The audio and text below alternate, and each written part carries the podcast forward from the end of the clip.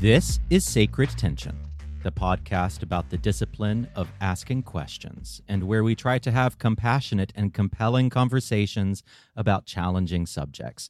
My name is Stephen Bradford Long, and as always, I have to thank my patrons. My patrons are my personal lords and saviors, and I truly could not do this show without them. So for this week, I have to thank Jonathan, Meredith, Joy X Miracle, Nephilim Shale, Matthew, and Kirsten.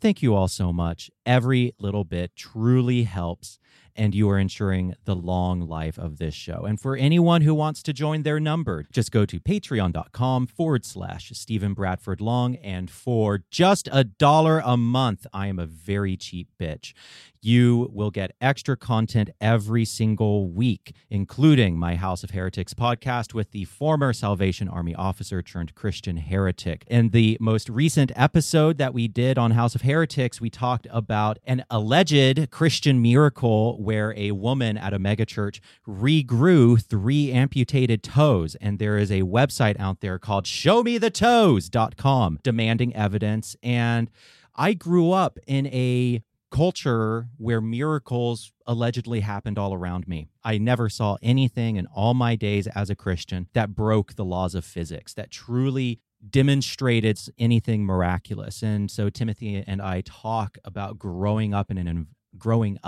an environment where belief in miracles and the supernatural was reinforced, but we never experienced it, and navigating that interesting dynamic. So we talk about that among many other things. If that is interesting to you, please stop being a goddamn communist freeloader and sign up for just $1.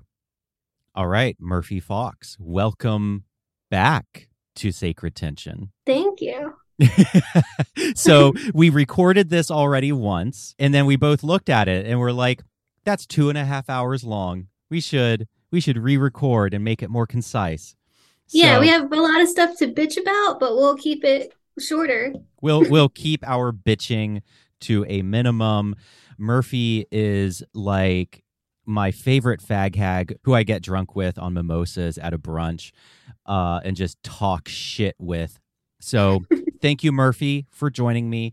Murphy Fawkes is a colleague of mine, and she is very active in the Satanic Temple. She has been very active with various campaigns like the Gray Faction campaign and other activities of the temple. For people who are new to this podcast, I am also very active in the Satanic Temple. I am a minister of Satan and a member of Ordco.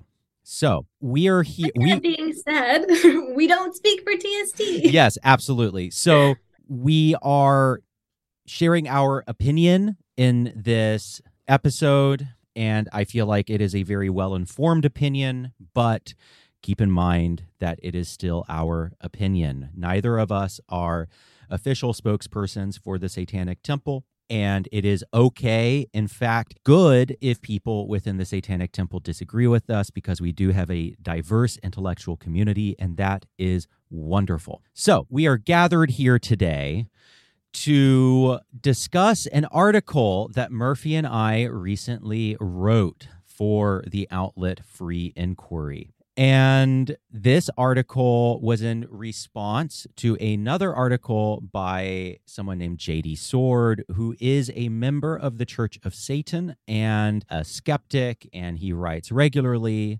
for Free Inquiry. And the article contained many items that we objected to. We find them untrue, or we think that they are fallacious or misleading. And it's also a fantastic opportunity for us to just do a response to a lot of the most common garden variety collections of criticisms against TST, because these criticisms do come up all the time. And this article just kind of perfectly encapsulated a ton of them.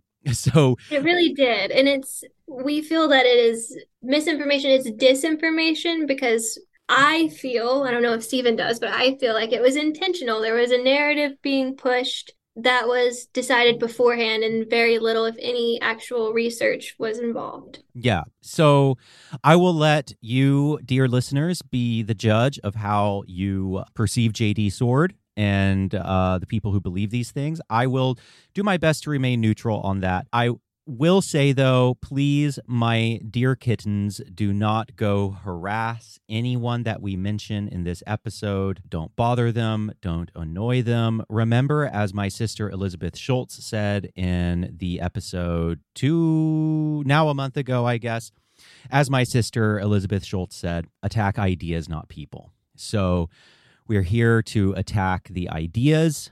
We are here to respond to the ideas, but it is not my intent to attack J.D. Sword as a person. So, with all of that said, are there any other caveats that you think we should get into? No, I think maybe it would make me feel better if we just tell everybody how much work we went into this, because it's actually a pretty short article, but how many hours did we spend on it? So many hours. I mean, Murphy and I are like best fucking friends now, because we were on Zoom so many hours every night for like 2 weeks.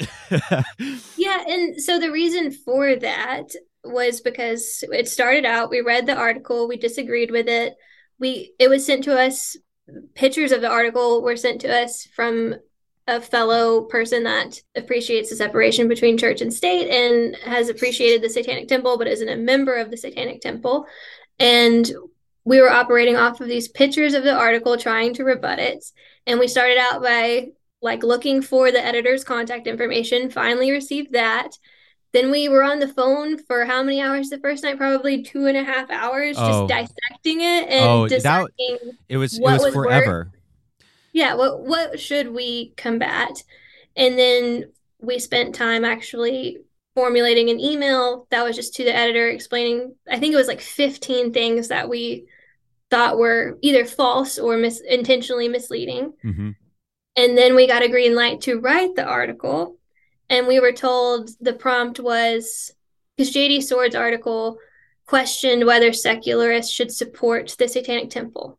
So we were told to write. I think we came up with that prompt. I don't know. Maybe I'm delusional at this point. But I think right. I think we came up with the prompt to basically answer J.D. Sword's question, which was, should secularists support the Satanic Temple? I think this is a good point at which it is, helpful for us to like reveal our biases. Like, of course we think secularists should support the Satanic Temple. We are members of the Satanic Temple and very active members of the Satanic Temple. But we reveal our biases from the outset. We're not pretending to be impartial in this at all. We have our perspective, but we think it is the correct one. And we believe it's well-informed. Yeah, so the article just kept growing and growing, and then it had to pare down. And it went through like this long editorial process for us that lasted, like maybe over a month. I mean, it took us forever. It felt like forever. And I feel like there's a broader point here to make about that, which is addressing falsehoods on the internet is so unbelievably time-consuming. Even stuff that is easily researchable, and we'll demonstrate that I think a lot of the claims made in this article are easily demonstrably false. It can easily... You can find it on TST's FAQ page. It's that simple. Or just, you can find it in news stories that some of the claims are false, right? And yet, that said, it took us so long to just like address every single fucking point. To prioritize and decide, well, how much information should we include? What audience are we talking to? Are these people that already know about TST? How basic do we need to get? And that's the challenge of trying to combat misinformation on the internet, is it is so easy to just spew a ton of bullshit. It's so easy to just, gish gallop. And then then it's like you have to go in and clean up the mess. You have to go in and put all the pieces back together. And that is such a time-consuming process. And I feel like I appreciate so much more now why it is so time-consuming. Yeah, that reminded me just now of a quote. It's like, when men can hate without risk, their stupidity is easily convinced. The motives supply themselves. Oh, and I feel like that was exactly what happened. Who said that? I'm going to say his name wrong. It's Louis Ferdinand Celine, I believe. It's from the book Journey to the End of the Night. It's one of my favorite books. Oh, nice. Very nice. Yeah. So I'm trying to think if there are any other caveats. I know that we beat this caveat horse to death. I think the last thing that I want to say about this subject before we get into it, for people who are maybe on the periphery of this weird new religious movement that we call the Satanic Temple, or maybe the tides of the algorithm have washed you up on the shore of this particular podcast. If so, hello, I'm glad you're here. Welcome to hell. But also, if you're wondering why this is interesting, I think that there is a deeper reason why this is interesting, which is I think that some of the topics that we'll get to are helpful to think with, in terms of how we address social justice, in terms of how we approach culture on the left, in terms of how we approach free speech. What does it mean to do activism? What does it mean to defend people's bodily autonomy? So we're going to be looking at a lot of those specific things, but through the very narrow lens of the Satanic Temple. And just our opinions on those topics. So if that stuff is interesting to you, then please stick around. I think you'll find it interesting. Okay, so what we're going to do is we're going to walk through the article that we wrote. We're doing this because I think that this article is important. I think it addresses a lot of common concerns. So we are doing this in audio form to get it out there to the people who primarily consume audio. We will also be including some of the pieces of writing and some of the arguments that we wanted to get into the final edit, but we just couldn't because of time. So, and word limits. And just by the way, we didn't choose the title of this article.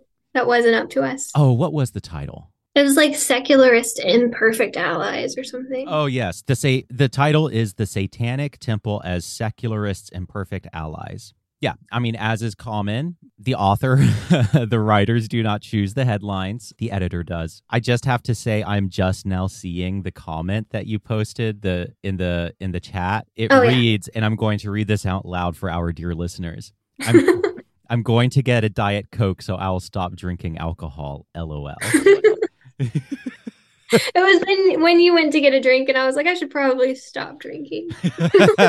I meant to ask, are you drunk yet? Not entirely, just a little buzzed. Okay, good. A little buzzed is just right for a podcast. Yeah, I don't particularly enjoy my voice. I'm sure the people listening won't either, so I'm going to drink, so I won't be nervous about it. Your voice is great. You have this sweet, angelic little girl voice, and what people don't know is that you're actually like the orphan from the movie Orphan. Like, I'm constantly making fun of you because you're so sweet and small, and you're smiling with like this angelic face. And what no one knows is that you're actually like a knife wielding goblin. I appreciate that you recognize the real me behind this I do. Picture. You're like the angriest person I've ever met in my life. I wish people were more afraid of me from how I looked, but everyone thinks I'm nice, and it's frustrating. No, I know the truth. Okay, so we're here with Murphy Fawkes, the alcoholic attack dog. So let's start at the very top of this article. The first point that we want to get across is that TST is authentically religious. And so JD Swords started his article by saying somewhere in the beginning, the Satanic Temple is an activist organization that claims to be a religion. This is backwards. And I feel like I'm in a pretty good position to say that it is backwards because I'm in ministry in the Satanic Temple, and it is fundamentally religious. People look at the activism of the Satanic Temple and assume that we are, and assume, trolls. Yeah, that they assume that the Satanic Temple is trolls. They assume that the Satanic Temple are the goth version of the flying spaghetti monster, and that is just not the case. Instead, it is the other way around. The activism comes out of the deeply held religious convictions of the Satanic Temple. In the same way, the activism of Quakers comes from their deeply held religious beliefs. In the same way, you know, there have been religious social movements through history, through the centuries. There have always been Sorry, go on. Oh, sorry. I was just going to point out, and I think a lot of, maybe not your listeners, because maybe they know better, but I think a lot of people in general have an assumption that religion and theism are synonymous, and they are not. Just because we don't believe in a literal Satan doesn't mean that we're not authentically religious. Yes, absolutely. So this is always a problem when it comes to defining religion, where if you define religion too narrowly, then you exclude a lot of things that are obviously religions. So if you define religion as believing in a deity, believing in a god, well, in that case, you've excluded a good swath of the Reformed movement in Judaism. You've excluded a massive amount of Quakers, Buddhists, even Hindus, so on and so forth, right? So TST clearly fits within the religious landscape, and adherents to TST, in my experience, are unironically religious. And so it's important to point out that TST does have a ministry that is the body, the international body of ministers, and they provide religious services. They provide ceremonies and rituals for meaningful events. They provide religious services twice a week online. I recommend everyone go check them out. They have a podcast where they do the services, and they have live events, live services. And the ministers are trained. You know all about that. They go through ordination. There's a whole process where they make sure they understand Satanism, and they're able to speak authoritatively on that topic. Yes. Exactly. And so I believe that the existence of ministry within the Satanic Temple demonstrates that it is genuinely religious, authentically religious. I don't think the ministry needs to exist in order for it to be authentically religious. It was authentically religious before ministry began, which I believe was in 2020. It has been authentically religious since its beginnings. But I use Satanic ministry, which is the body of ministers, as just an obvious example of how it is religious. And can I just say that you embody all of the characteristics of what I believe a minister should be. You're completely compassionate and empathetic. You give great advice. You listen, and you want to help people. And that's what people look for in a minister. You just do it from a satanic perspective. Well, that's very sweet of you to say. Everyone, funny story. My family is a family of ministers, and so I am following in the grand tradition, in the long family tradition of going into ministry. I'm just doing it in my own unique way. It's kind of like I was raised in utero to become a minister, but no one expected. It's in your DNA. You are pathologically polite. Yeah, I am pathologically agreeable. Okay, so it's also important to point out that the United States recognizes the Satanic Temple as a church. The IRS recognizes TST as a church. Weirdly, the United States leaves it to the IRS to determine what is a church and what is not. That is a weird aspect of the American system. But also, the court system has affirmed that the Satanic Temple is religious in nature. So, Murphy, could you explain this section here? We were doing a lot of research on this and trying to determine how much we should actually put in the written article, and we got one quote out of it, right? But there's a lot more that goes into it, and so we wanted to talk about it today. In Arizona, whenever TST brought claims about when someone was discriminated against when they wanted to give a religious invocation, of course, the city, and I believe it was Scottsdale, we'll have to double check that, but the city questioned whether TST was authentically religious, because if you're not, then you can't claim religious discrimination. The opposition demanded that TST's religiosity in our belief system be subjected to, and they put this caveat in their ruling. They said, well, it needs to pass the Alvarado test. And if Stephen would please read the three factors of the Alvarado test. Three factors of the Alvarado test. 1, plaintiff's beliefs address fundamental and ultimate questions having to do with deep and imponderable matters. 2, maintains a belief system that is comprehensive in nature. And three, is a religion that can be recognized by formal and external signs, such as formal services, ceremonial functions, the existence of clergy, structure and organization, efforts at propagation, observance of holidays, and other similar manifestations associated with the traditional religions. And actually, this was in Scottsdale. I just remembered. So this was in Scottsdale, Arizona. That's right. And so our plaintiff, TST's plaintiff, Ms. Short, testified that she considers her beliefs in Satanism as she practices it as a member of the Satanic Temple to be a religion. Even though she does not believe in a literal God or Satan, she testified that Satanism encompasses all the values she holds dear, which are justice, the pursuit of knowledge, bodily autonomy, and personal sovereignty. She testified that her beliefs include 7 tenets that encompass compassion, nobility of character, justice, and the pursuit of knowledge. So the ruling was that TST satisfied the 3 factors of the Alvarado test, and the court concluded that Ms. Short's beliefs and practices are religious for purposes of her religious discrimination claims. And this is the part we actually included in the article. So the judge said these beliefs and practices would also be considered religious under other cases. See, e.g., United States v. Seeger, 380 U.S. 163, 185, 1965, to qualify as religious beliefs must be sincerely held and, in the claimant scheme of things, religious in nature. Torcaso v. Watkins, 365 U.S. 488, 495, number 11, 1961. Among religions in this country which do not teach what would generally be considered a belief in the existence of God are ethical culture, secular humanism, and others. Kaufman v.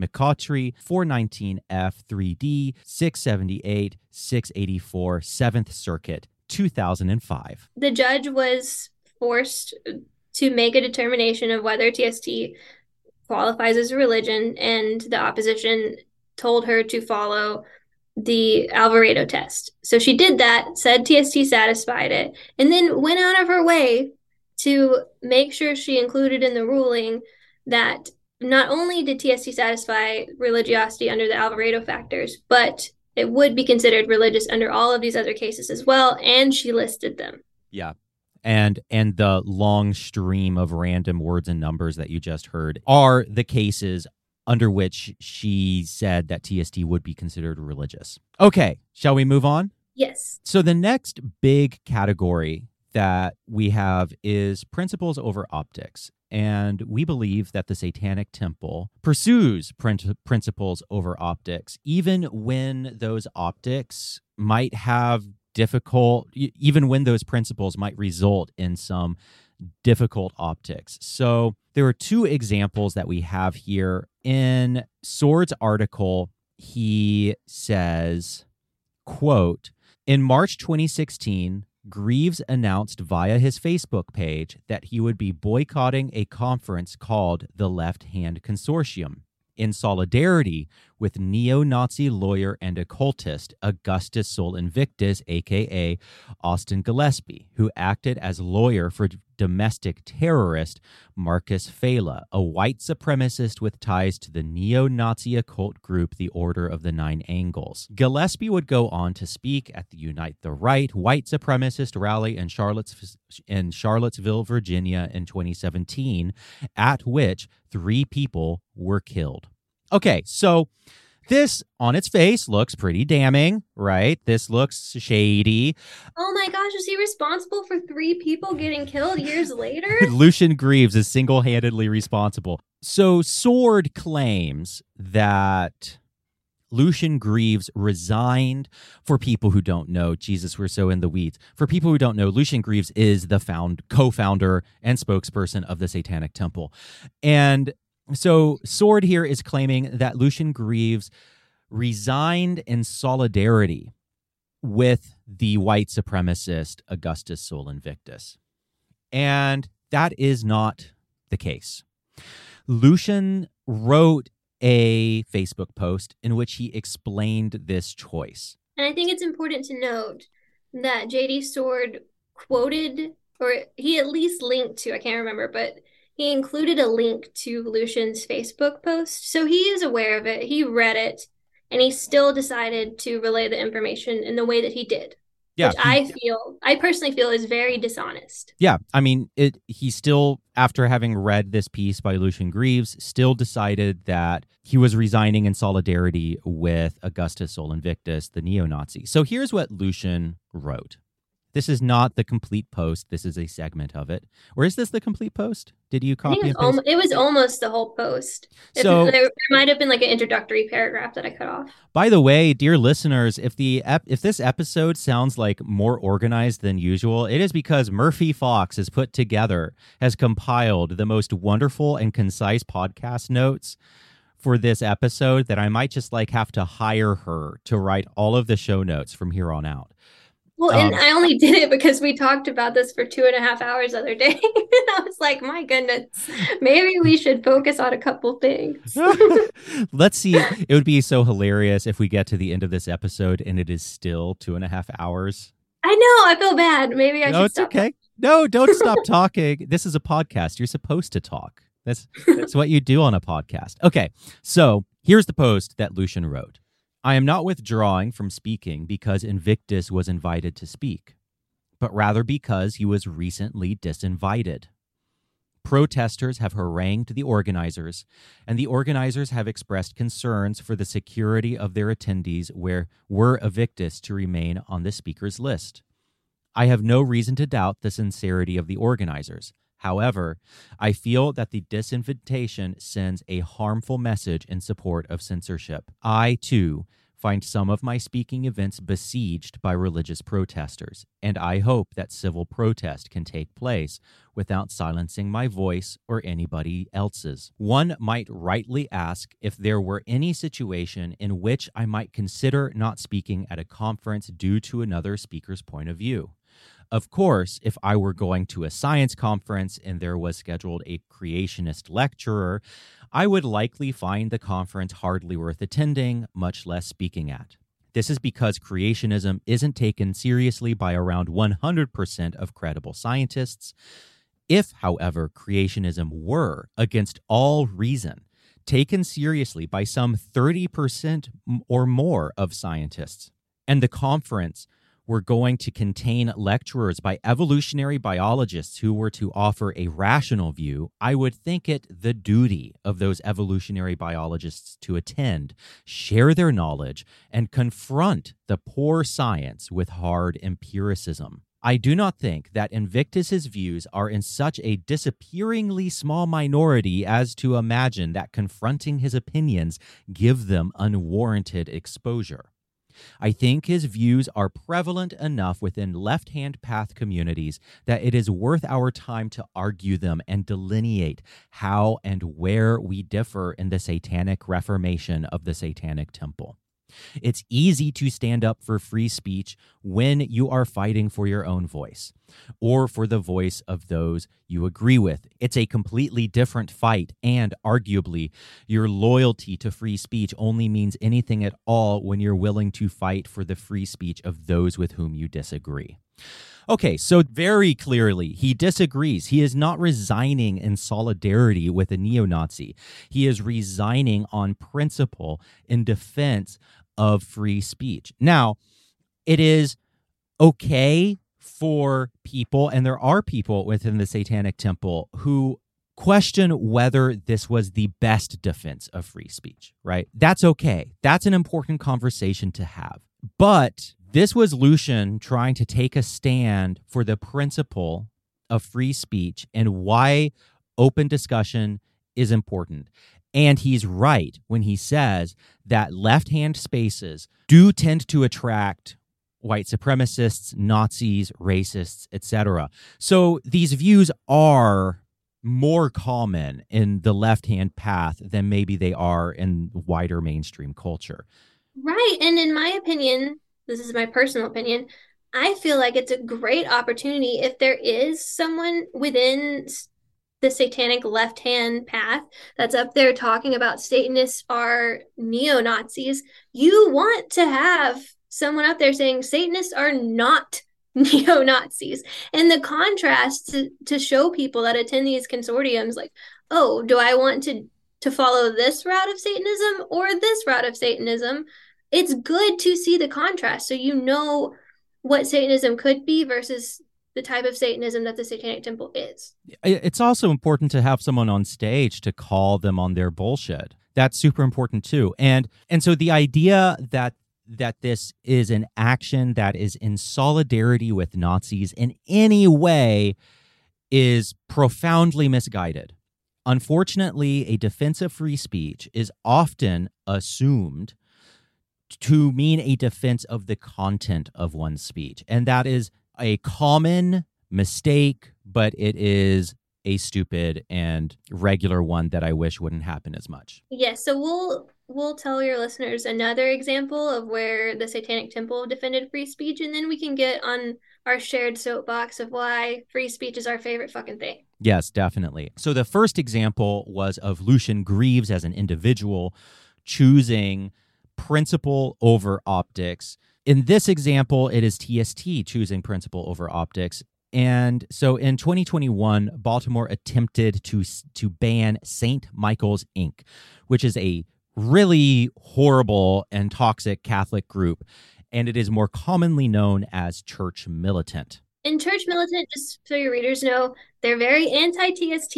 I think they've written articles, and I'll verify this before you post your podcast, but I think they've written articles about how because Lucian Greaves is satanic, he must be a pedophile. Lucian talked about that on one of our episodes where they called him a pedophile, which he, in case it isn't clear, he isn't. So this is, they're also horrifically anti-gay, anti-LGBT in general. They think that the current Catholic, Roman Catholic Church is too far left. So that's when you know you're fucked. Like everything after Vatican II is too far left. So this is not a group that we personally agree with. No. As we're talking about this. So Baltimore attempted to block Church Militant from rallying in the public square. There was, I believe, a conference of bishops happening in Baltimore. Church Militant wanted to protest. Baltimore tried to block them from their legal right to protest. In response, TST filed an amicus brief in support of Church Militant's First Amendment rights, stating, quote, TST strenuously disagrees with St. Michael's religious viewpoints. It is completely antithetical to TST's ideology for these speakers to advocate for violence, racism, misogyny, or the overthrow of the American government. Our advocacy for an affirmance is rooted not in an endorsement of St. Michael's or these speakers, but in the outrage that the city of Baltimore tried to silence them. So I love that. I love the way it was written. I think it's great because it's explicit. We do not agree, but we support their right to say it. Yeah, and I wish that this one had been included in the article because honestly, I think it's a better example. I think it's just a much more clear-cut case of defending the principle of free speech in a much less ambiguous way where I think, I think it's fair for people to wonder, was Lucian Greaves' action the best way to defend free speech in that situation? And personally, I agree that it was because they were censoring someone. It was a heckler's veto, and I don't agree with that. Definitely. But the point is, both of these demonstrate a willingness to kind of put their reputation on the line, to be problematic in the public eye. The optics are not good, right? Like, you're defending Church Militant and they're anti-gay. What are you doing? And that's the whole point. We're not defending Church Militant's views. That's right. We're defending the principle of free speech. That's right. And so here's what we wrote. Sword claims that Greaves recused himself in solidarity with Invictus, and this has been interpreted by some as an indication of TST's sympathy for his views. This is absurd, but perhaps inevitable. A defense of the principle of free speech is not a defense of the content of one's speech. We believe TST's willingness to stick to them, even when it generates bad publicity, is a virtue. Yeah. And so, now we'll tell you why, because yes. we love to talk about this. Okay, so this is going to be a bit of a tangent, but I think it's worthwhile to get into because we are minorities. So that's the important thing to remember here. We have minorities, minority religions, sexual minorities, women, racial minorities, so on and so forth. We have the rights we have in part because of free speech, because we live in a society that defends the right to express even the most hated perspectives. Well, guess who is often the most hated? Minorities. Satanists. So, Satanists, exactly. So, do you want to take this one? Yeah, sure. So, just to be clear, a lot of the conversation about free speech, I've heard people say that they do support free speech, but they just don't support hate speech, right? And that, unfortunately, that's not a stance that I can get behind. But I'm not a free speech absolutist. I support free speech as defined by the law and courts, which there are limits on. Free speech doesn't apply to incitement of violence. It doesn't apply to defamation. It doesn't apply to fraud or child pornography or threats. There is also the other side of the coin of free speech, which is freedom of association. And this is always so, and freedom of thought. And so it is okay for certain communities to set standards for what is or is not spoken about within those individual communities. My personal fear is that we're losing neutral spaces where a free exchange of ideas can take place. That said, it is okay within the law for, and in fact necessary, because the alternative to this is coercion. It is necessary that communities and organizations and churches be able to decide what they want to talk about and what they don't want to talk about. Right. So when we're talking about free speech, we're talking about in the public square. So that applies to many college campuses as well, because those are publicly funded institutions. Yes. We're not talking about private spaces. Yeah. So like my Discord server, no one can come into my Discord server and claim that I am required to post pictures of prolapsed anuses on my Discord server because that, or, you know, that in order to be part of my community, one must, you know, say or not say XYZ.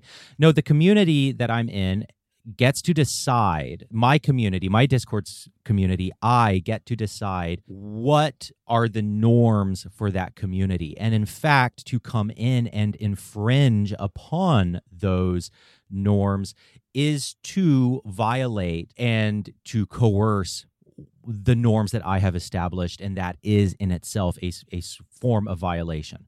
So that is why freedom of association, you cannot have free speech without also talking about freedom of association. But that said, my concern is that many of the neutral spaces, both private and public, that facilitate important and challenging conversation about difficult subjects, that those places are narrowing. So there was a recent, tell people about this amazing, do you want to talk about Riley's TikTok first? Yeah, that would be great. So Riley is a minister of Satan, and they made a TikTok, and it was really cute.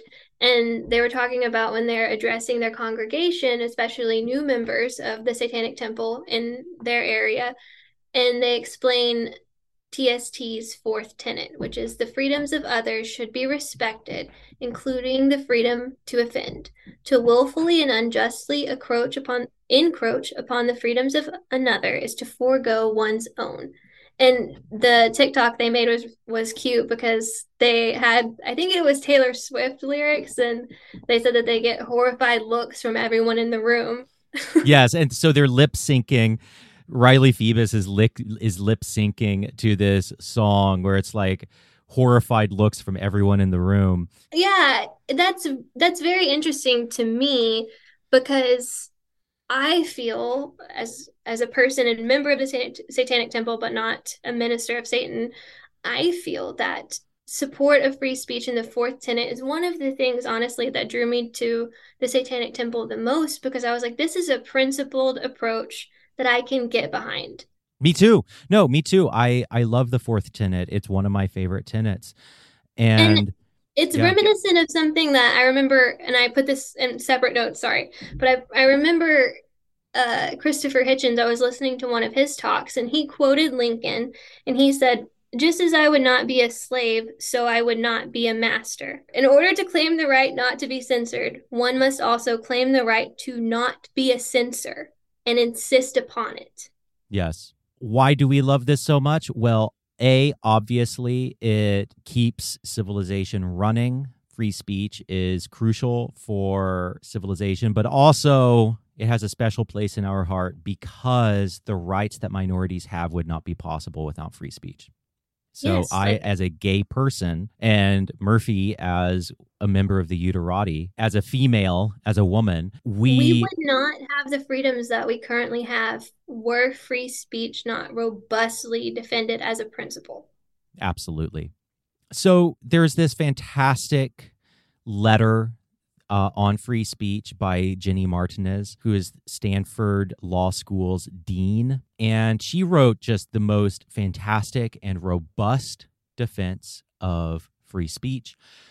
We're not going to read all of it, but this is a segment of it. It is a bit long, but it is very worthwhile. So strap in and absorb all of it. Here's what she says. Quote, "Our commitment to diversity, equity, and inclusion is not going to take the form of having the school administration announce institutional positions on a wide range of current social and political issues, make frequent institutional statements about current news events, or exclude or condemn speakers who hold views on social and political issues with whom some or even many in our community disagree. I believe that focus on these types of actions as the hallmark of an inclusive environment can lead to creating and enforcing an institutional orthodoxy that is not only at odds with our core commitment to academic freedom, but also that would create an echo chamber that ill prepares students to go out into and act as effective advocates in a society that disagrees about many important issues. Some students might feel that some points should not be up for argument and therefore that they should not bear the responsibility of arguing them or even hearing arguments about them. But however appealing that position might be in some other context, it is incompatible with the training that must be delivered in a law school. Law students are entering a profession in which their job is to make arguments on behalf of clients whose very lives may depend on their professional skill. Just as doctors in training must learn to face suffering and death and respond in their professional role, lawyers in training must learn to confront injustice or views they don't agree with and respond as attorneys. There is a temptation to create a system in which people holding views perceived by some as harmful or offensive are not allowed to speak, to avoid giving legitimacy to their views or upsetting members of the community. But history teaches us that this is a temptation to be avoided. I can think of no circumstance in which giving those in authority the right to decide what is and is not acceptable content for speech has ended well. Indeed, the power to suppress speech is often very quickly directed towards suppressing the views of marginalized groups. We see this today, both around the United States and around the globe. And at key moments in history, robust protection for the rights of association and speech has been critical for the advance of social movements for historically marginalized groups. See, e.g., Gay Students Organization of University of New Hampshire v. Bonner. Thus, I believe that strong protection for freedom of speech is a bedrock principle that ultimately supports diversity, equity, and inclusion, and that we must do everything in our power to ensure that it endures. That is the best thing I read all year, and hearing you read it was even better. Yeah, it makes me so fucking horny. I want to, like, slap my boy pussy to that quote on free speech. I will come right now. I'm so fucking wet. Okay.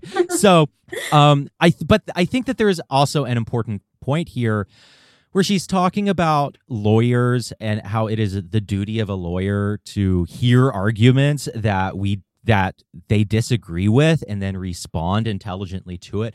That isn't just the job of a lawyer. That's the job of a citizen. That's the job of an educated human being, of a well-reasoned, thoughtful human being. Any human who thinks must confront viewpoints that they disagree with. And so what she is saying here about lawyers, just insert human. And especially activist, right? If you want to make a difference, if you have an argument worth putting forward, you need to be able to hear counter arguments. Yep, absolutely. All right, are we done? Are we done stroking our free speech boners?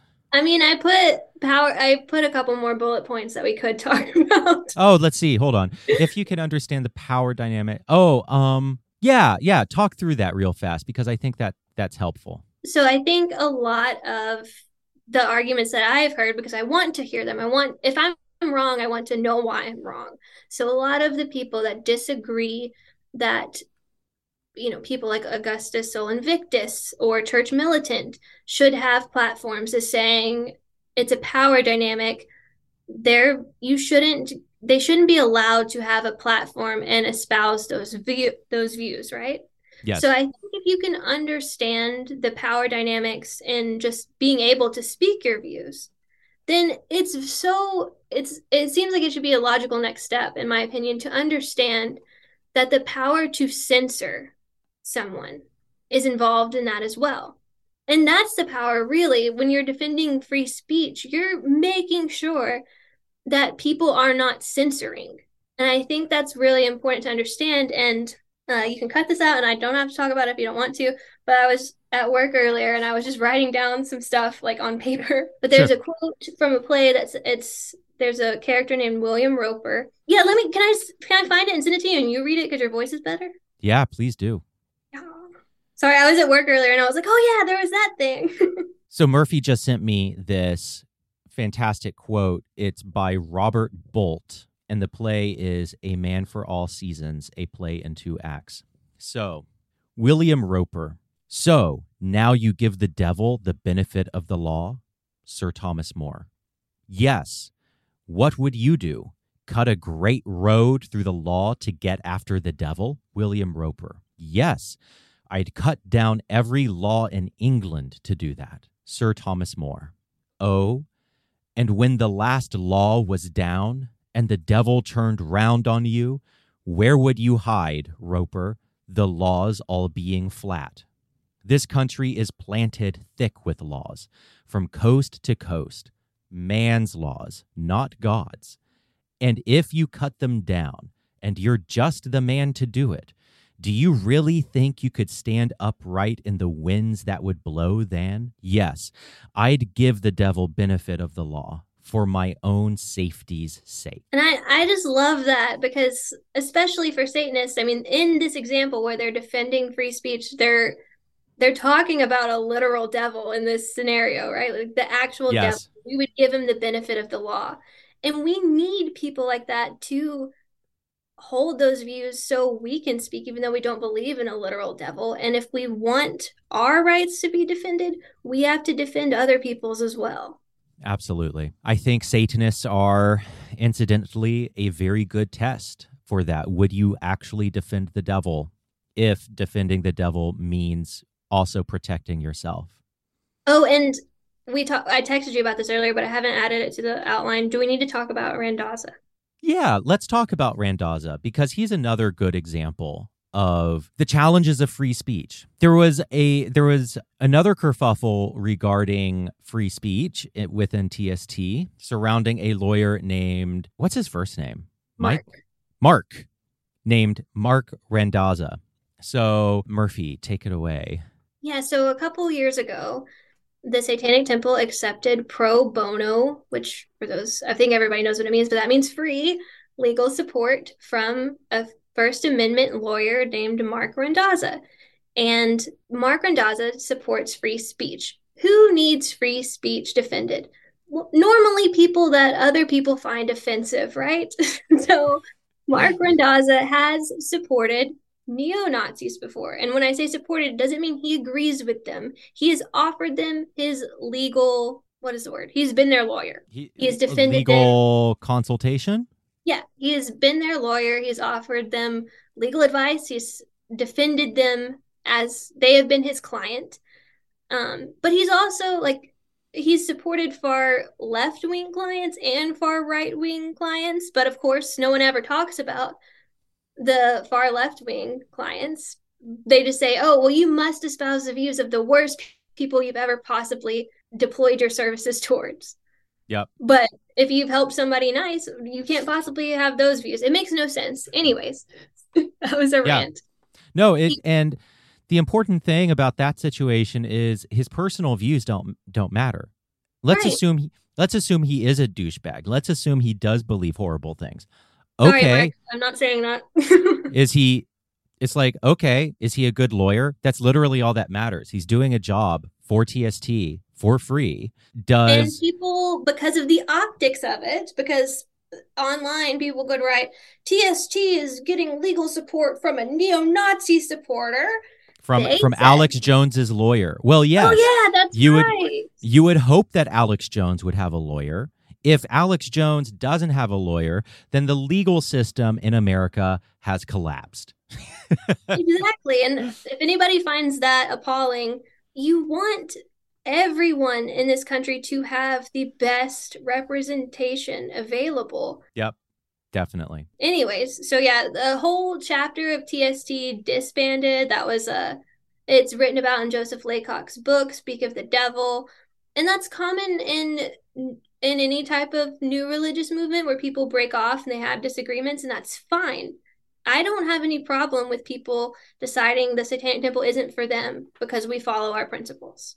Yes, absolutely. But I do have a problem. I will argue until I'm blue in the face with someone who says that accepting legal support from Mark Randazza is akin to Jewish genocide and you're supporting hate speech and no, we are trying to defend our own rights with free legal representation from someone who is qualified to give it. Yeah, absolutely. So I thought about this earlier when I was at work, but I think it's important to note it's common for activists, like TST is a religious organization, but we take part in activism as an expression of our sincerely held religious beliefs. And it is common for activist organizations who defend free speech to go through similar instances. And I just wanted to give an example. In Skokie, Illinois, in 1977, the ACLU defended neo-Nazis' free speech, and they lost 15% of their membership. Yep. Leaders were harassed because they decided to do so. People were very upset. And one of the lead lawyers was a Jewish man, and his rabbi was upset with him. Was that Ira Glasser? Possibly. I didn't write down the name. No worries. And he ended up having to leave the state eventually. And the ACLU held its ground. They said government may never censor free speech solely because it is loathed, despised, or feared. It must be an inviolable, indivisible principle, and it must remain strong. And I think when we talk about this stuff, people fail to realize, which will be our next point about people being censored due to a feeling of disgust. But I think some people live in this liberal mindset, this liberal heaven, that's not congruent with reality, where they think we're just helping people, we're protecting people.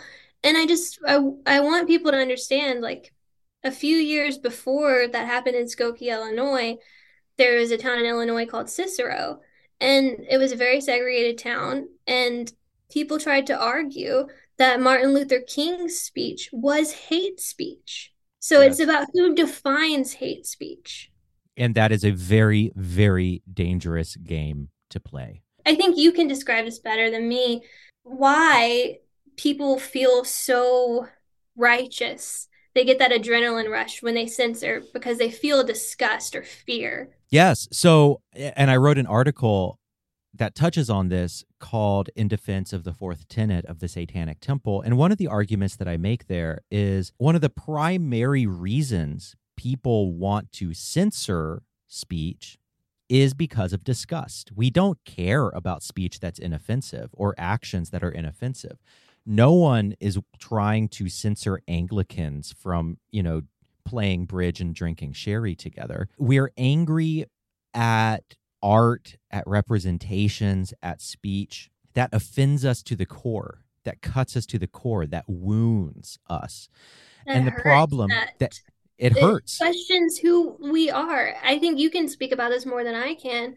I mean, I've dealt with misogynistic speech, but I feel like I have a pretty thick skin. I don't really give a fuck, but you're a very nice person. And I would assume that when people, because you've experienced that, when people try to discriminate against you or tell you that being gay is wrong, that's who you are. And yes, and it hurts, and it's deeply painful, and it is deeply wounding. However, those feelings of disgust and hurt and offense are not in themselves sufficient for determining what is or is not appropriate speech, or rather legal speech, because offense is profoundly subjective. Sometimes offense is correct. Sometimes offense is incredibly wrong and misguided. So we cannot rely on offense as a measure of what speech is dangerous or what speech should be permitted and what speech should not be permitted. Instead, we have to have legal, clear litmus tests. We have to have something above and beyond offense. The problem is that offense is the primary motivator, and it is this deeply kind of pure emotion that is so clear when we feel it. And it is such a powerful human emotion. But as hurt as I have been by homophobes and by theocrats, I will never say that they should be silenced, because to do so would be to imperil my own rights. I think it is incredibly dangerous to tell pastors you cannot preach homophobic things from your pulpit, or, you know, your certain slurs must be outlawed. And my personal philosophy is that I am in fact made stronger by the presence of hate speech. Yeah. So, and I think in the case of, you know, whether or not a neo-Nazi should be allowed to speak, or what happened at Stanford that caused the dean to write the letter that Stephen read so well earlier, was there was a Federalist Society judge, and there was a Federalist Society on campus that invited him. So there are students on campus who wanted to hear him speak. And because the Federalist Society and all those people, he was talking about, I believe, Twitter, guns, and one other topic. But he wasn't talking about homophobia. He wasn't talking about white supremacy. But all of those things are intertwined, and we have evidence that they are one and the same in some aspects. And so they said, you're not allowed to speak. We don't want to hear it on our campus. And I believe that is a they're crusading, and they're doing it from a place of wanting to protect minorities from harm being words. But we have to focus on the power to censor as much as we talk about the power to speak. And I think it's incongruent with reality, especially when we're talking about it now. We have to be more realistic, because look at who is in power. Look at who's making these decisions. If we are censoring the Federalist Society on college campuses, those are the people that grow up to sit on the benches. So many of the judges are members of the Federalist Society making these determinations. And yes, they're supposed to be neutral in accordance with law. But if we're ceding neutrality and they're experiencing the result of that, they will be motivated to do the same to us. Yeah, they will be the devil who we have no protection from, because we have removed all of the laws and protections in that illustration. And I think, I'm sorry, we talk about this so much, but it's just so important. I think we have to understand how wrong this can go and how quickly, and it is a human instinct, because there was the example of David Irving. Do you know about that? Is he the British Holocaust denier guy? A Holocaust denier. He was going to give a speech in Austria, and obviously neither Stephen nor I would deny the Holocaust, but we think he has the right to speak. And this man, the minute his plane landed in Austria, before he'd even spoke, he was arrested. Yeah.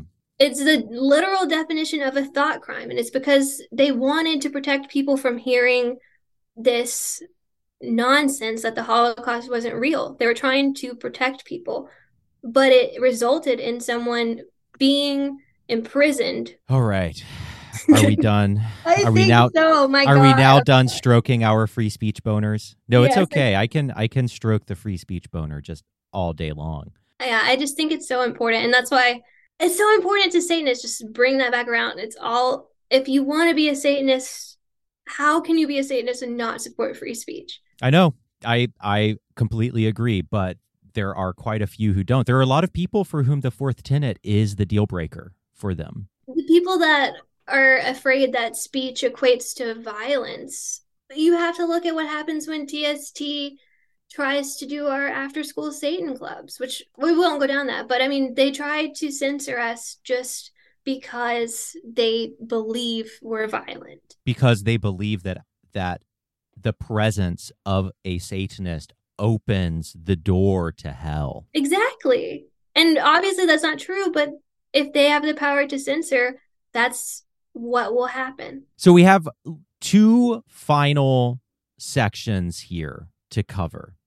No, three. Jesus Christ. Okay. We have three final sections to cover here. We'll do it quickly. Well, I think a lot of this we will actually be able to run down really quickly because there is less kind of philosophical underpinning behind it. Yeah, it's very factual. So Lucien's Law. We argue in our article that Lucian's law works. Sword argues the opposite. Sword invited the readers to, quote, consider the Satanic Temple's track record of litigation and defending the separation of church and state. And he makes the claim that, despite a lack of legal victories, the Satanic Temple continues to litigate in the name of religious pluralism. This tactic of there goes the neighborhood, the idea that if evangelical Christians are legally forced to share their privileges with others, they'll give up in disgust, simply hasn't been shown to work. So what he's arguing here is that TST asserting itself in the public square when Christians are also doing the same, that Christians never back down. Now, that is not true. What's important to clarify is that TST seeks to have inclusion and representation in forums where Christians are represented. So this is things like the lawns of government property where there is a Ten Commandment monument. TST wants to put a Baphomet monument to genuinely represent religious plurality, stuff like that. One outcome of these actions is that realizing the consequences of their actions, Christians withdraw and say, no, never mind, we don't want this. And David Williamson, the founder of Central Florida Free Thought Community, coined the phrase Lucien's Law, and it's to describe the impact of TST's involvement. Governments will either, one, close open forums when the Satanic Temple asks to speak, or two, censor the Satanic Temple, thereby opening itself to legal liability. Sword claims that Lucien's Law does not work. This is on its face untrue. We provide just three examples out of a multitude that we could have given. The three are, one, Baphomet on state capitol grounds.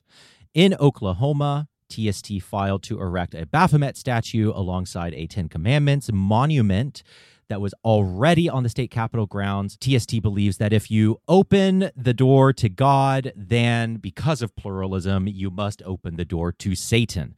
So TST filed an application for the monument. And this led to a massive pluralistic boom of all of these other organizations and churches submitting their own applications. And I actually think that's a beautiful thing. If there's going to be religious representation, let's have religious representation. Everybody's invited. I mean, I just can imagine what that lawn in Oklahoma could have looked like. Yeah, you've got your Buddha statue. You've got Shiva, your flying spaghetti monster. You have your pagan gods. You have, I don't know, the atheists have a bench because they're atheists and they're boring, so they have a bench. But they also want it to be functional, so you can actually sit. It's not just to look at. There you go. Atheists are always functional. And instead, the open forum was closed. And the ACLU fought that case, ended up winning that case. So there was two things going on. The ACLU was litigating to close the public forum, saying that no, religious representation does not belong on state capitol grounds, which TST can get behind, right? Like, we don't want, as long as it's not exclusive religious privilege granted to one religion, we don't have to be there. And the ACLU won the case, so the Ten Commandments monument was taken down. Therefore, TST withdrew our application to install our monument, because if they're not going to have religious things, we're not going to litigate to open that door. So the important thing here is that while TST did just file their request to erect the monument, it wasn't, as J.D. Sword said in the article, just posturing. No, the presence of TST really changed the conversation. It changed the debate on the floor where the debates were happening, and it changed the public perception. So there we have the record of one voicemail to a lawmaker, which said, "I'm going to beg this community not to put that satanic crap on the lawn of our White House, our state building, whatever, where the governor lives. It can't be done. And if they're combating that just to take the Ten Commandments down, then take the damn Ten Commandments down." Amazing. You are, in fact, a Texan. I am. That's how my mom sounds. Amazing. We are both Southerners, and we have both worked very hard to gloss over our accents. That was one of my concerns when I was drinking. I was like, I'm not going to say any of my G's. So TST's presence really changed the conversation, and this is all documented in Joseph Laycock's book, Speak of the Devil. Okay, so is one example of Lucian's Law working, but just so everyone knows, had the Ten Commandments monument stayed on state capitol grounds, if the ACLU had lost and they said, okay, the Ten Commandments can go here, TST would not have withdrawn our application to install a monument. And if our application had been denied, there would have been litigation. And that's exactly what happened in Arkansas. Right. Exactly. Okay. So example number two, Satan in public schools. So in 2013, the FFRF, the Freedom from Religion Foundation, they wrote a letter to a public school in Florida, in Orange County, Florida, requesting that they halt all distributions of religious materials because there were evangelical Christians at that school distributing Bibles to children. Now, the school district refused and claimed that it was not a First Amendment violation because they had an open forum. So, in response, TST offered to distribute the Satanic Children's Big Book of Activities, which is a very cute book that teaches things like free thinking, and it has coloring, and so on and so forth. It's very sweet. It does not indoctrinate children into Satanism. Yes, absolutely. It really doesn't have much of anything to do with Satan. It's just a coloring book that teaches critical thinking. So the school determined that TST's participation in the public forum was just far too appalling to be accepted, and they chose to close the forum. So yet again, we see Lucian's Law working. Yes, so fuck you, J.D. Sword, you idiot. Okay. You want me to do this one real fast? I think I can do it quickly. Sure. So there's also inclusive religious invocations. Across the U.S., there are invocations given at council meetings, and that was challenged And it went all the way up to the Supreme Court, because more often than not, those are religious in nature. And more often than not, it's Christian prayer that's being delivered. And that was litigated because they said that it felt divisive. And the Supreme Court ruled, our tradition assumes that adult citizens, firm in their own beliefs, can tolerate and perhaps appreciate a ceremonial prayer delivered by a person of a different faith. So the Satanic Temple assumes the justices are sincere in their affirmations of plurality, and that local governments will honor this ruling by committing themselves to non-discriminatory policies and practices. As a result, the Satanic Temple decided to deliver a satanic invocation at various council meetings, but a satanic reading invoking reason and autonomy and critical thinking was apparently not something that the city of Phoenix, Arizona was willing to tolerate. And instead, they shut down their 65-year tradition of opening the council meetings with a public prayer, and they replaced it with a moment of silence. So they decided, instead of doing what the justices said would be permissible, which is being an adult and listening to people of different faiths, they said, no, nobody can do this at all. Just be quiet. So we have that third example. So Sword wrote, quote, "Worse than that, if this strategy does actually work, the net result will be more religious privilege from government, not less. If secularists believe that religion has no place in dictating the laws of the land, this would be a disastrous outcome." So this is a profound misunderstanding. Yeah, I want to make a fart sound, but I can't do it. Oh, very good. That was it. And TST is not seeking to impose its specific religious beliefs upon anybody else or to codify them. It's not. It's seeking impartiality in government. It's requiring plurality and equal representation, and removing the supremacy of one religious viewpoint. Right. Exactly. And so to say, this is arguing that in the way that evangelical, that theocratic Christians impose their beliefs into law and say everybody must do this thing, that if TST wants to participate as well, we must be doing that same thing. And no, we do. TST does not seek to impose our beliefs upon anybody else. Also, I just have to say, I feel like out of all the points in this article, that one's the easiest to validate. Like that, yeah, it was annoying. Anyone can just look up the news stories or read Joseph Laycock's book. Anyone can just look up the news stories or watch the movie Hail Satan. So someone commented, like, the examples that Stephen and Murphy included were childishly simple or something. It's like, yes, we had to do this because it got published saying that all TST does is posture and this has never been done to work.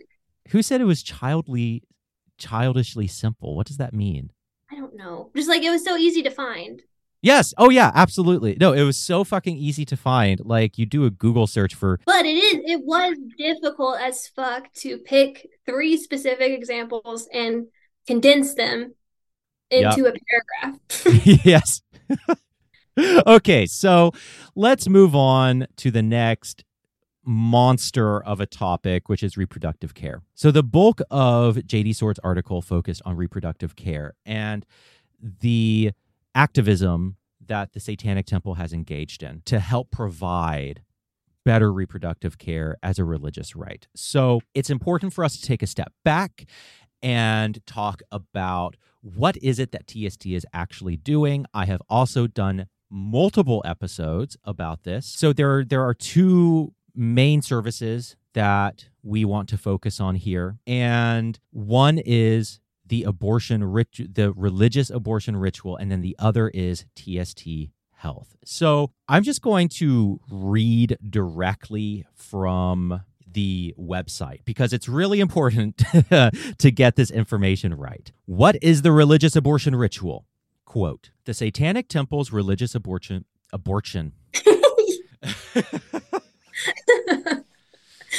The Satanic Temple's religious abortion ritual exempts TST members from enduring medically unnecessary and unscientific regulations when seeking to terminate their pregnancy. The ritual involves the recitation of two of our tenets and a personal affirmation that is ceremoniously intertwined with the abortion. Because prerequisite procedures such as waiting periods, mandatory viewing sonograms, and compulsory counseling contravene Satanists' religious convictions, those who perform the religious abortion ritual are exempt from these requirements and can receive first trimester abortions on demand in states that have enacted the Religious Freedom Restoration Act. It is centered around Tenet 3. One's body is inviolable, subject to one's own will alone. And Tenet 5, beliefs should conform to one's best scientific understanding of the world. One should take care never to distort scientific facts to fit one's belief. The religious rite includes a personal affirmation. By my body, my blood, by my will, it is done. The Satanic Temple's abortion ritual serves to cast off notions of guilt, shame, and mental discomfort that a patient may experience when choosing to have a medically safe abortion. Even the most confident and unapologetic individual can experience uncomfortable feelings and anxiety when choosing to terminate their pregnancy. Laws in many states that impose waiting periods and state-mandated counseling can exacerbate these feelings, as can social condemnation and outright harassment by those who oppose abortion. This ritual is designed to alleviate these stressors and empower the patient to be guided by an appreciation of their bodily autonomy and knowledge of best scientific information about the process. The purpose of the ritual is not to persuade someone to have an abortion if they are undecided. Rather, the ritual assists in affirming their decision. The ritual, which includes the abortion itself, spans the entirety of the pregnancy termination procedure. There are steps to be performed before, during, and after the medical or surgical abortion. Okay, so I know that was a mouthful, but it's important to get all that information in here. So basically, the abortion ritual turns abortion into a manifestation of a Satanist's deeply held values in a ritual form. Comforting, it's affirming, it's letting you know not to feel shame that's imposed by society. Just to also quickly talk about TST Health, it's a big topic. We won't get too far into it, but TST Health opened the Sam Alito's Mom Satanic Abortion Clinic in New Mexico, and it is a telehealth service that provides abortifacients. It has medical professionals. It is staffed with licensed nurses who have years of reproductive health experience and an advanced nurse practitioner who prescribes the abortifacient medication. The clinic conducts confidential telehealth visits and screenings and arranges discreet shipping of medication and provides 24/7 hotline support and aftercare. So the clinic is providing tangible care to people in need. And it does so as a religious act, right? So it is providing the context and the services so that people can use the satanic religious abortion ritual. However, JD Sword objects. JD Sword, and I think this is the most important part to address, Sword questions whether TST deserves secularist support because its legal strategy relating to abortion as a religious exemption is, quote, has thus far been untested in a court of law. We pointed out that the legal strategy of asserting a religious liberty claim when the government infringes upon an individual's ability to live and or practice in accordance with their sincerely held religious beliefs is tested, tried, and true. In fact, other minorities are making similar legal arguments in court because they also believe that these restrictions infringe upon their sincerely held religious beliefs. And we just wanted to point out that religious liberty exemptions are evaluated using strict scrutiny when a law targets a specific religious faith. So what that means is that the government, if the government is going to infringe upon somebody's right to live in accordance with their sincerely held religious beliefs, the restriction must be the least restrictive means available to the government. So clearly if abortion is allowed in other states, if in the state there are exceptions to abortion, such as for rape and incest, then there are less restrictive means available to obtaining an abortion. And that applies to waiting periods as well.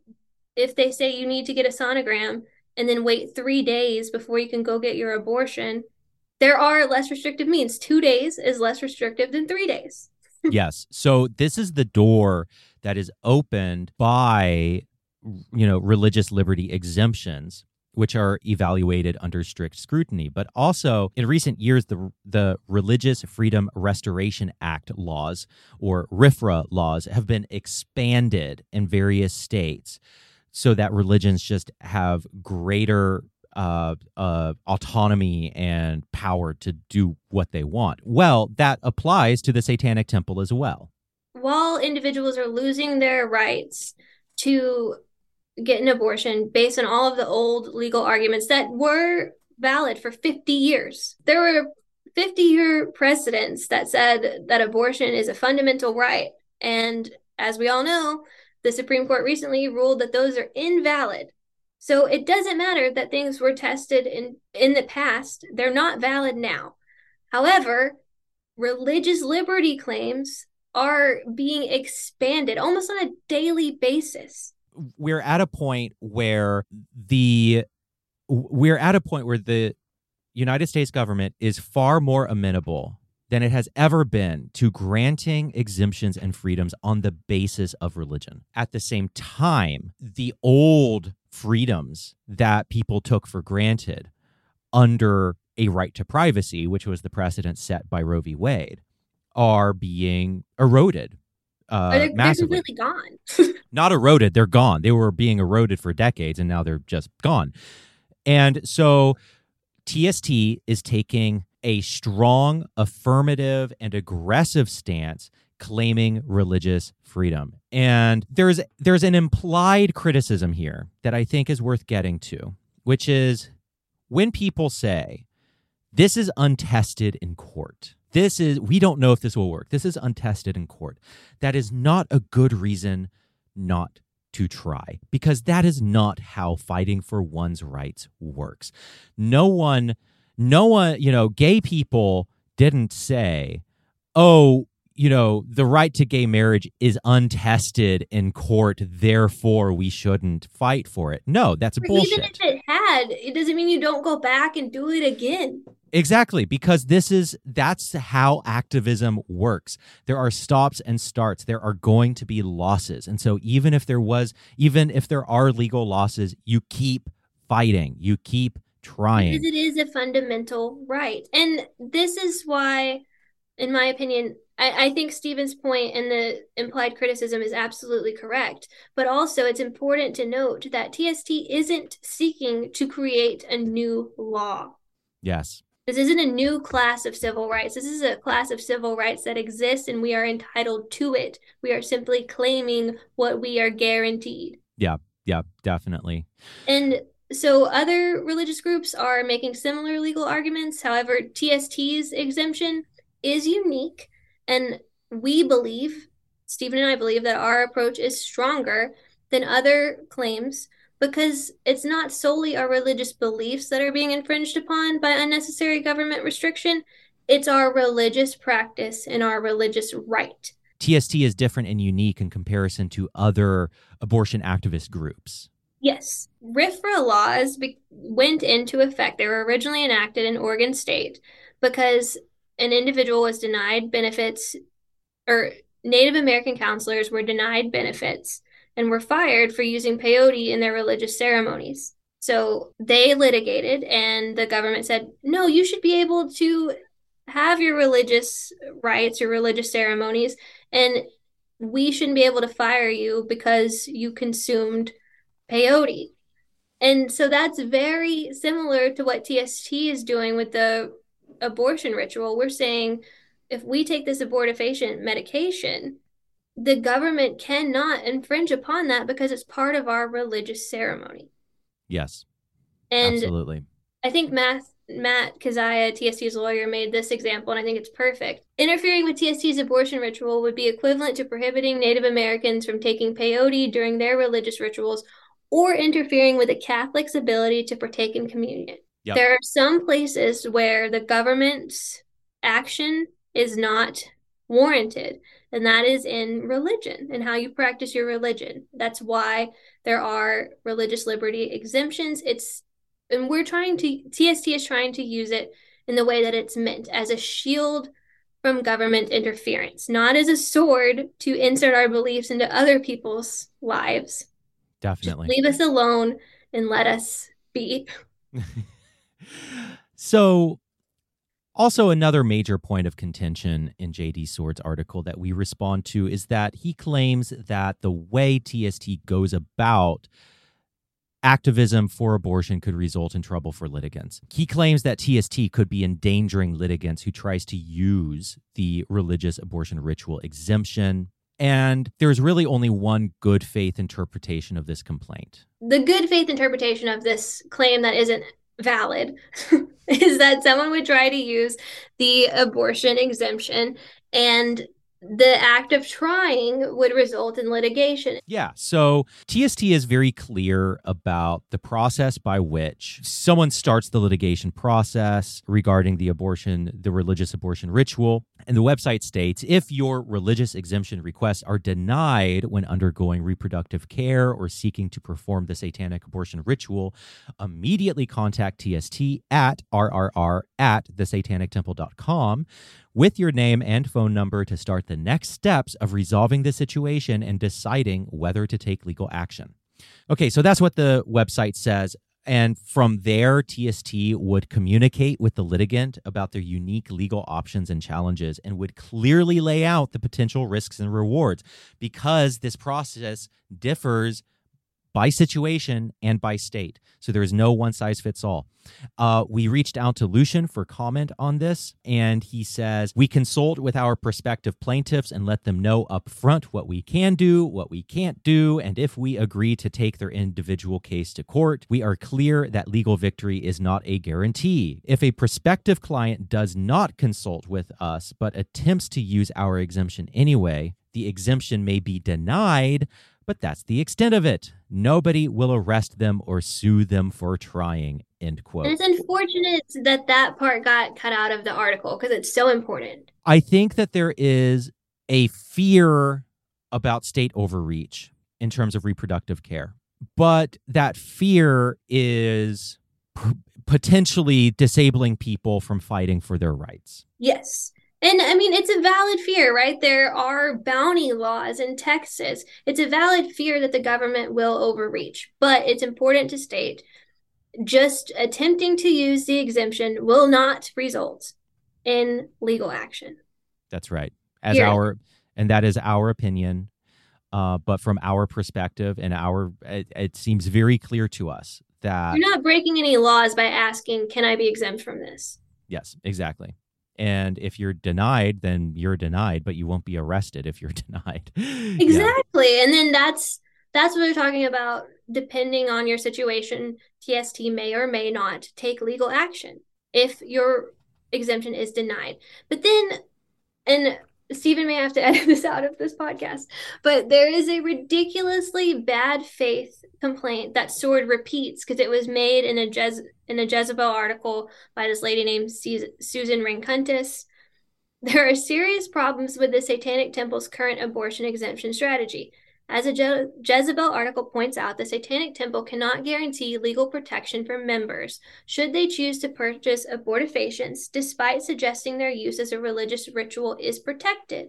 In a worst-case scenario, pregnant people in hostile states who order pills could get arrested if they seek care for complications at a hospital or if someone reports them to the police. Right. So that was the quote. Like, if somebody reads that, you're going to get arrested while you're on the hospital bed?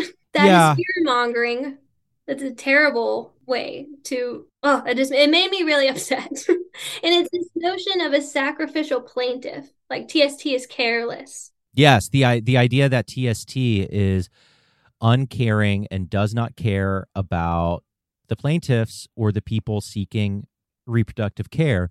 That is the opposite. TST is full of people who are members of the Uterati, who are passionate advocates for their own reproductive care and for the rights of others.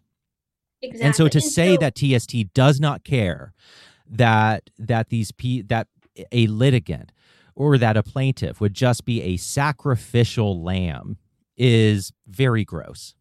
Exactly. And I was just thinking, because I did live in Texas for 28 years of my life, and there are bounty laws in Texas that really prohibit and infringe upon women's right to bodily autonomy. And I was picturing reading this article if I still lived in Texas and I didn't know anything about the Satanic Temple. And I just feel like the consequences of this irresponsible and uninformed rhetoric that's meant to fearmonger against the Satanic Temple could lead to much broader consequences. Like, a pregnant person in Texas could be too scared that they'll be arrested on their hospital bed if they have medical complications from consuming abortifacients, or at the same time from a comorbid condition, because they don't want to be caught.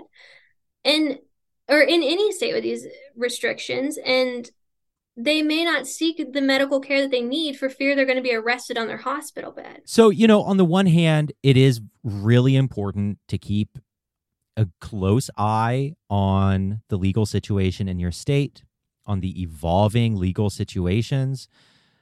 And that's why it's so important, like, to note that in in the majority of states that have these draconian restrictions, there are explicit caveats for the pregnant person that protect them from direct legal action. Okay. And because Roe fell, we don't know how all these laws are going to be applied. Everything is new. It is an ever-changing landscape. But when Roe fell, many states had trigger laws that went into place. So there are some states, like Alabama, I know as an example, that a trigger law might go into effect and someone may have to pay a monetary penalty if they got an abortion, the actual person that was pregnant. So that is a thing, but they're not getting arrested on their hospital bed. And the reason why this part particularly pisses me off is because in every single state, the legal restrictions and the consequences apply to the medical professional and or the clinic that is providing the abortion, because they're saying you're aiding and abetting abortion. So there is no, I can say this confidently, even though I'm not a lawyer, because I'm just not an idiot. There is no medical provider who wants to give abortion care or reproductive health care that is going to do so in a state where it's restricted and not inform the person receiving the care of the potential consequences. Do you not know what informed consent is? Yeah. They're required to do that. It's a moral obligation. And I highly doubt that JD Sword is warning anybody else who lives in these states that receive abortion care in neighboring states and then returned, like maybe from Planned Parenthood or some other provider, do not go to the hospital if you're experiencing complications. You'll get arrested. And if he's interested in fear-mongering to that degree for anyone who lives in those states and seeks reproductive care, then he can go join Liberty Counsel, because he's a piece of shit. There is a point at which reasonable concern, reasonable fear over the shape of these laws tips into hysteria and actually works against people getting the care that they need. Exactly. And so TST's legal exemption for these procedures and for this medication, it's a religious exemption. The medical professional or the clinic, there isn't one that exists that would not consult TST before offering that care under the exemption to a clinic. So basically, the exemption is an invitation for them to enter that legal battle alongside TST, because TST is willing and wants to aid and abet in reproductive health care. But that's something that's going to be decided by TST in a conversation with the person providing it, the clinic providing it, and the patient before it happens. No, I mean, it's super complicated, and I'm always in way over my head whenever we start talking law stuff, because I'm just not a lawyer. We should have Matt on to talk. I did have Matt on once to talk about this stuff, but maybe I should have him on again. I know he would love to, and he can do it way better than me. I'm just angry. My God, I thought we were going to do this way faster, and it's longer. I'm so sorry. I thought this was going to be efficient. No, we are being efficient. I feel like this is actually a better episode. So let's get into diverting funds.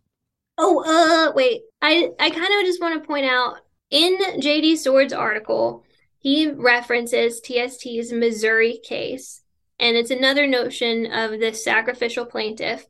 And he says that TST chose to involve itself in the case of pseudonymous plaintiff Mary Doe. Stated this way, it leads a reader to believe that the specific person known as Mary Doe would have had a legal case regardless of the Satanic Temple's involvement. In actuality, the Satanic Temple planned on challenging Missouri's abortion restrictions on their merits and simply needed any pregnant person who identified as a Satanist and was willing to sue. Mary Doe wanted to fill that role and became TST's plaintiff using TST's legal strategy. This was later, after Mary Doe's case was dismissed, this was litigated again. Was it Judy Doe? Judy Doe, yeah. Judy Doe did the same thing. So it was nothing about Mary Doe personally. And I wanted to point that out because he was disingenuous in the way that he introduced this. And also, so in J.D. Swords' article, he wrote, ultimately in 2017, federal judge Howard Sack ruled the abortion rights of Missouri women guaranteed by constitutional rulings are being denied on a daily basis and in an irreparable fashion. And J.D. Swords wrote, just like that, access to abortion services were expanded and had nothing to do with the Satanic Temple or its lawsuit. So most readers would read the judge's quote within the context of Swords' article and assume the abortion services that the judge expanded were the same ones TST's lawsuit in Missouri challenged. However, that's not the case. The ruling in Missouri he was referencing was about completely unrelated restrictions on abortion, specifically restrictions requiring abortion doctors to have hospital admitting privileges and abortion clinics to meet the specifics of ambulatory, yeah. And meet the specifications of ambulatory surgical centers. Swords' decision to compare two lawsuits that each advocate to expand abortion rights but challenge completely separate abortion restrictions is a strange way to argue against TST's abortion activism. Yes. So, and there's also, I mean, we don't have the time to get into the case of Mary Doe, but there is a common argument that Mary Doe was mistreated by TST. This is not true. And Mary Doe was not a cash cow for TST. The case came at no legal expense to her whatsoever. The case came at no legal expense to her. And Lucian Greaves has written a long article about the Mary Doe case that addresses a lot of these concerns, and I will link to it in the show notes. Okay. The final big issue regarding abortion is that TST diverts funds from other well-established reproductive rights organizations, and that by doing so, TST is hindering the cause and actually harming the cause rather than helping it. So we, Murphy and I, fundamentally disagree with this characterization, because we just don't believe that the nonprofit landscape is a zero-sum game like the fucking Hunger Games abortion edition, where, you know, it's like your Katniss fucking Everdeen out there with a bow and arrow having to kill, you know, some other abortion provider to get their money. That is not how this works. It does not have to be a zero-sum game. It's such a silly argument for someone. I believe the article quotes TEA and Planned Parenthood. If having a service that provides abortion takes away from other abortion services, then if that's your principle that you're operating on, then those two are against each other as well. Yes, exactly. It's a disingenuous argument, because what's beneath it is TST should stop. It isn't about diverting funds. It's about, we don't like TST and it should stop. Even though we now have the abortion clinic that is providing tangible care to individuals that need it. Yes. DST should stop. Yeah, exactly. And so this one is frustrating. I don't know how to get this message across, but it's frustrating because it's just, if you argue to me, and it's going to sound ridiculous, but it's because this claim is ridiculous. It's like arguing that if you donate to an organization that's working to combat climate change, that you're responsible for a child dying of starvation, right? Because you didn't donate to one that's going to feed it. You know, it's also TST is filling a, is filling a specific role. And what TST is doing is very unique in the religious rights, in the reproductive rights world. It is doing something very unique, which is providing reproductive care and fighting for it as a religious right. And that's very different from what these other organizations are doing. And if that's truly what Sword has a problem with, because the way he wrote it, he said, by asking members to donate, the Satanic Temple diverts financial resources that might have otherwise been given to organizations with a proven track record of success. Okay, let's pretend like that's a valid claim, and his problem is actually that the Satanic Temple is arguing for a religious right to abortion, and he thinks that's ridiculous, and you should just support other organizations that argue on a secular basis that also don't have a right to abortion right now. Right. Why isn't he upset at the other claims being made? Like, if somebody's donating to the Jewish synagogue that's litigating this, is he upset about that? Are they stealing funds? No. There's also a deeper issue here, which is these different nonprofits and activist groups don't have to be enemies. The Texas Equity Alliance, I think is what it's called, or something like that. Equal Access or something? Equal Access Fund. Yes, the T Fund.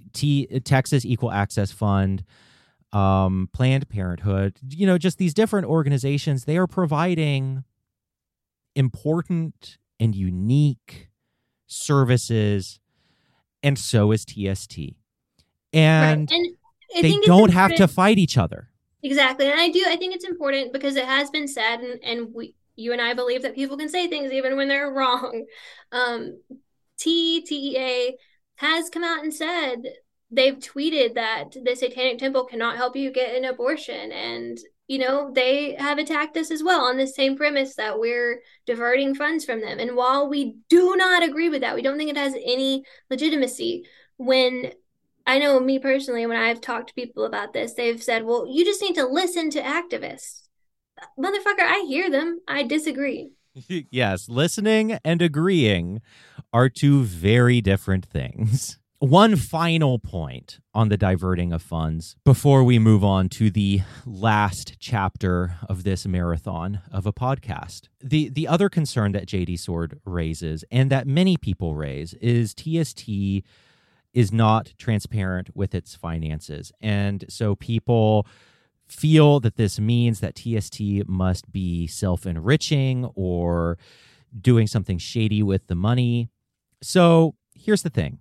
TST is a church, and TST takes full advantage of its tax-exempt status. There are good faith arguments. There are people of goodwill who have strong disagreements with even taking part in tax-exempt status as a church. That is an important argument that needs to happen, but it is beyond the scope of this episode. Needless to say, TST takes advantage of tax-exempt status for very important strategic reasons, and they're probably not going to stop. If you object to that on principle, that's fine. There are plenty of other organizations that you can give your money to. That's okay. You don't have to like it. But TST has taken a stand. It is a church, and it will take full advantage of tax-exempt status because the battle is too fierce right now for it not to. It needs those financial privileges to fight the battle that it has been fighting. Lucian Greaves, when he asked him about this, he responded, TST is legally recognized as a church. Therefore, a 990 form is not required. However, TST does not charge for membership. We do not tithe. We do not have annual dues. And we primarily fundraise for fixed amounts. And we primarily fundraise for fixed amounts for specific projects in our campaigns, which we publicly follow through on. It is true that we have general and recurring donation avenues, and that has helped us given the unpredictability in all that we do and given the suddenness with which we sometimes must act. So, and finally, if you want to know where the money goes, just look. We opened a motherfucking abortion clinic. That is not cheap. TST opened a motherfucking abortion clinic. There are multiple lawsuits going through the courts. There are on-the-ground programs and services that TST provides to its internal community, like the programs provided by the Satanic Ministry. All of that takes a fuck ton of money. So if you want to know where the donation dollars are going to, just look at the courts. Just look at the health clinic. Just look at all of these things, and it takes a huge amount of money to do that stuff. I've been so annoyed by these claims of financial misgivings, or the fact that the Satanic Temple, that the Salem Art Gallery operates as a for-profit organization, the art gallery itself. People have complained and said, well, that's not... Like, if you are for profit, it's evil. If you take advantage of tax exempt status, that's evil. These complaints aren't legitimate. So I wrote an entire Medium article that breaks down the various financial practices that are perfectly normal, that if any other organization followed, no one would have a problem with. So if you want to read that, you can. Yeah, and I will post a link to that in the show notes if you are just really fucking bored one day and want to know everything that there is to know about TST's finances, then go read this article. Okay, so we are now at the final chapter. This last section is, in my personal view, one of the most important. At least It's the one that I feel the most deeply. Yeah, I'm getting a water. I'm going to...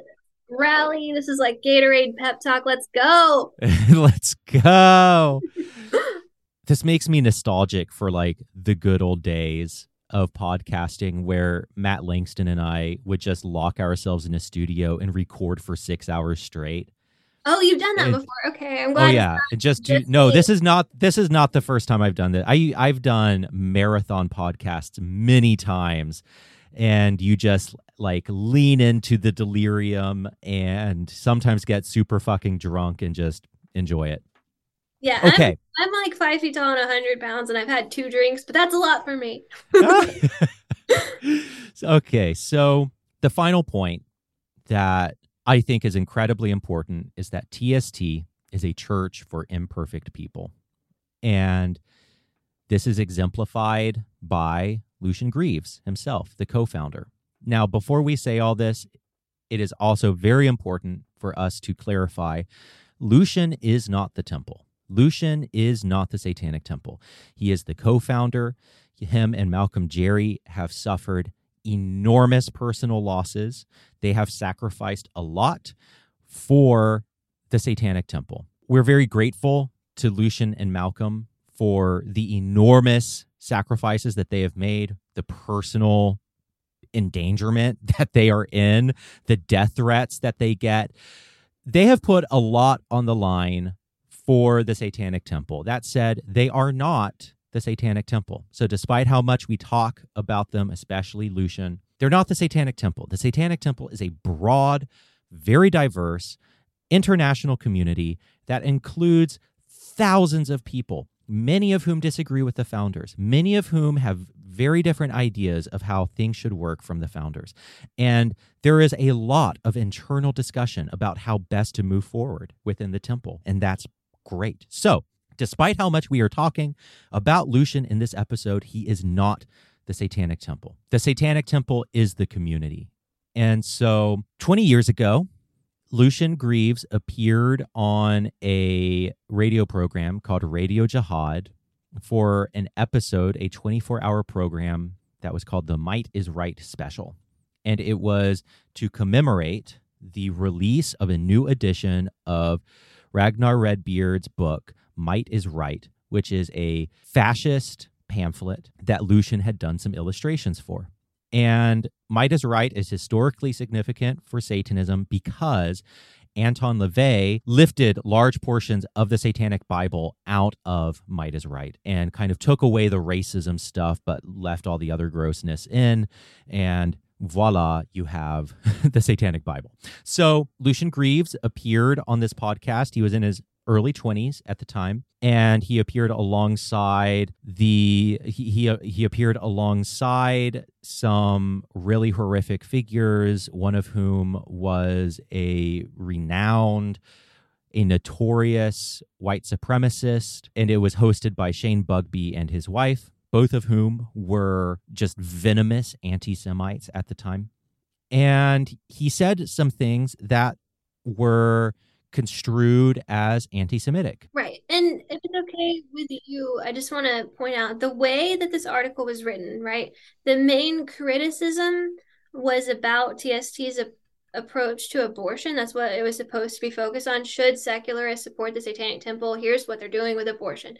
But the reason why you actually read the direct quote earlier when he's talking about Lucian defending free speech and not speaking at that consortium, he said he included details about the other speaker, and the implication was very heavily that clearly Lucian Greaves must be anti-Semitic because he didn't want to speak at this. And then this is another claim that's leveled, bringing this up from 20 years ago is leveled supposedly in support of this claim that Lucian must be anti-Semitic.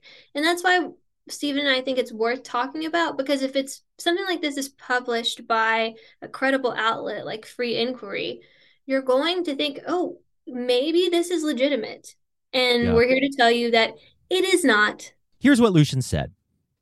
Here is one of actually several things that Lucian said, but this is, I think, the quote that has gotten the most circulation. Yes. Do you think... I'm thinking of you because you actually podcast. Even though my voice is annoying, do you want me to read this part so there's not an audio clip of you out there saying this? Sure, you say it.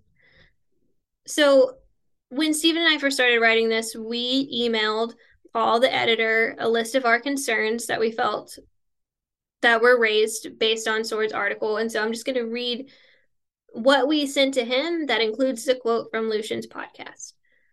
The Radio Jihad conversation is selectively quote mined to give the impression that Lucian held an anti-Semitic rather than anti-superstition stance. Sword decided to include a selective portion of Lucian's statement from the radio program literally 20 years past.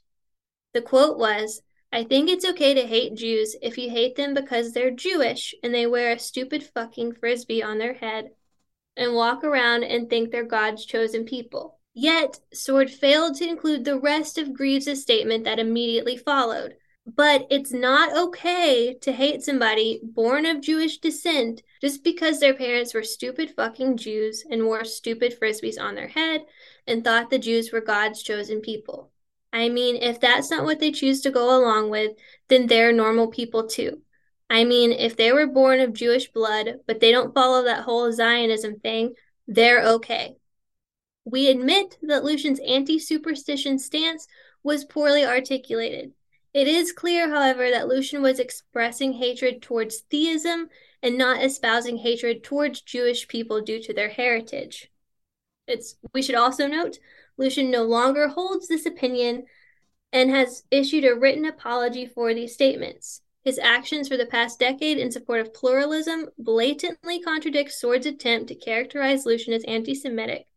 The inclusion of the Radio Jihad antidote in an article predominantly about TST's activism seems to be an attempt to plant the seed that Lucian might be an anti-Semite, despite his words and life's work proving otherwise. Sword suggests by implication that poorly articulated anti-theism, spoken on a radio program 20 years ago, defined the man today, and therefore TST as a whole. Sword conveniently ignores Shane Bugby's egregious racism in the exact same radio program, In response to Lucian stating, if they, Jewish people, were born of Jewish blood, but they don't follow the whole Zionism thing, they're okay. Bugbee replies, I don't like Jews. One drop of Jew blood means you ain't breaking bread with me, motherfucker. We suspect Sword neglected to mention this because Bugbee is a key source of information in the article, and failing to mention this is helpful in framing Lucian as deeply anti-Semitic. Yeah. Okay. Well said. Thank you for sparing me from the endangerment of, you know, having my audio clipped and having because you know they're going to post it. The exact same scandal. Oh my God, me saying the exact same thing that Lucian said. Anyway, at that point they'll probably claim that repeating it is just as harmful, even though they repeat it all the fucking time. I think it's fair to say that this radio program was a hot fucking mess, and Lucian finds, as he said in the letter that he wrote, kind of explaining and apologizing. He said that he has to apologize for what he believed, but also has to defend himself against accusations of what he did believe, you know, of accusations of what he was saying. So he was poorly articulating anti-theism. He does not, however, believe anymore that it is okay to hate people on the basis of their beliefs. If he did, here's the thing, if he did hold gross racist beliefs in his 20s, I would not care because I know him. I know the man now.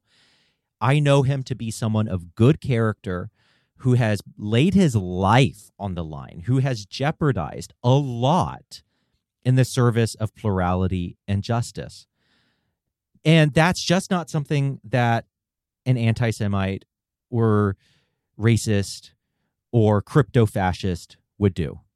And he wrote at the very end of his apology, TST will always be for anybody of any background who identifies with the values we espouse. And today, you can count on me to vigorously defend any religious group's right to equal representation and expression anywhere. We wanted to point out Sword's attempt is he wants to characterize Greaves as anti-Semitic, by extension, the Satanic Temple as anti-Semitic, and that must mean that secularists shouldn't support the Satanic Temple, which is very frustrating to us. So we wanted to point out it wasn't even anti-Semitic to begin with, but at the same time, there are other clips from that podcast that have emerged, and he has said things that we don't agree with, that he doesn't agree with now either. Yes. We don't care about what was said 20 years ago. We're only talking about this because it gets brought up all the time. We're fucking sick of it. We're fucking sick of it. And the sixth tenet of the Satanic Temple reads, people are fallible. If one makes a mistake, one should do one's best to rectify any harm that may have been caused. And so that is written into the DNA of TST, that people are fallible and that people should make amends and that people can change. Oh, wow. People can change. They're not stuck in the beliefs they held 20 years ago. I believe that Lucian exemplifies this with his own life. The man has grown. He has changed. And frankly, that's really good fucking news. Because we need an organization where flawed people with messy pasts can get together and choose to do good anyway. That's the kind of community that I need. I was a Christian missionary. I said and did horrible things that I am not proud of. And so I need an organization. I need a church where it is okay for me to move beyond my past. To make mistakes now, too, because we're human. We're human. And so making mistakes now is going to happen. And the fact that I've made mistakes in the past should not hinder me from pursuing justice. We really have to think about what kind of world do we want to create? Do we want a world where no one can ever move past their mistakes? That's a nightmare. That's a hell. And not in the fun way. No. And I've seen people online, and I believe that they're entirely disingenuous and just doing it for their own self-serving purposes. I don't necessarily believe that they even believe what they're saying, But they'll claim that Lucian hasn't sufficiently, I guess, prostrated himself. He doesn't seem mournful and regretful enough. That's because it will never be enough. That's because there is never enough. Writing a written apology and founding an organization that supports pluralism and risking his life in support of pluralism isn't enough to counteract something he said 20 years ago. Fuck off. Fuck off. And here's the thing. I think that it is actually a benefit, because what the presence of people like Lucian in the organization demonstrates, and other people. I mean, there are other people who I can name who have really messy pasts, and I won't put any of them on the spot right now, but, you know, they're public figures in the temple, and people can look them up and see that some of them have some messy backgrounds. And that's a benefit because, A, it signals to people who are aware of our fallibility that this is a church where they will be accepted and where they will be able to pursue the cause of justice despite their imperfections. And B, it shows the purity obsessives and the contagion obsessives that this is not an organization for them. If you, dear listener, look at Lucian Greaves and see someone who you cannot tolerate being in the same room with because of mistakes that he has made, then TST is not the organization for you. Go find somewhere else. Go find a place that is more in alignment with your values, because TST is a place for messy people to pursue the cause of justice. And if someone like Lucian is too much for you, then you don't belong here. Yes, and like we said before, this is something that we both feel very passionately about. It's hard for me not to be unbiased. I'm not even saying that I am, but I just know that in the real world, in reality, I do not believe for one second that anyone who is old enough to read and has access to the internet, the first time that they read that this sentence was uttered, that they are seriously so broken and fragile and clutching their pearls. And I can't believe anyone would ever say this. Oh my God. Go clutch your pearls somewhere fucking else. Yeah, for real. The stakes are too high. The stakes are too high right now. Theocrats are taking away the rights of minorities everywhere, and we don't have the time for this. Exactly. And I don't know, you can edit this out if you want to, because it is political. I don't know if we should say it, but in my opinion, this is called maximalism, right? Like, it's a purity spiral. You're either 100% with this or you're 100% against this, and we can tolerate no moral transgressions or failings anywhere that has ever existed, even if you've moved past them. And this maximalist approach is what led to everything that's wrong now. Like, it was the Bernie or bust people that were unwilling to vote for Hillary Clinton instead of Donald Trump because Hillary Clinton isn't perfect. Yeah. And not only not perfect, but has real flaws, but they couldn't see the stakes. And so we're in this scenario, not in the Satanic Temple, but in this mindset, is to allow the perfect to be the enemy of the good. Yeah. I think just the glass houses approach, like just insisting that interpersonal change or change in an organizational level must occur before you can create any real change in the real world. Please don't take this the wrong way. I'm not saying that he hasn't changed, but just the incessant focus on these figures and the face of the organization rather than what the organization as a whole is achieving is unproductive. And the community. I mean, it's incredible the degree to which I don't think about Lucian versus people outside of TST and how much they think about Lucian. Like, and I volunteer quite a bit in TST. I work on ordination council, so I'm working in ministry every single day. I'm not thinking about Lucian. I'm only thinking about Lucian when I fucking have to, because these dipshits are constantly calling him an anti, you know, they're constantly calling him anti-Semitic and a crypto-fascist online, and then I get lumped in with that. Or I think about him when he's literally in front of me during an interview. Those are the only two times that I'm thinking about Lucian Greaves. People outside of TST think about him way more than I do.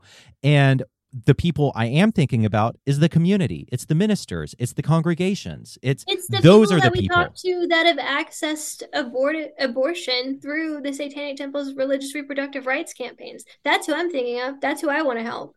Yeah, absolutely.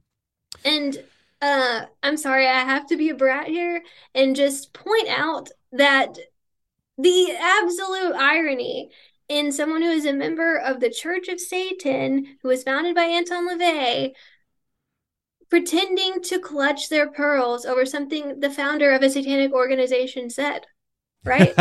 Yes, absolutely. Absolutely. And I pulled a quote from Anton LaVey himself, because he's the founder of the Church of Satan, and he said, "We as Satanists have an affinity for certain elements of both Judaism and Nazism."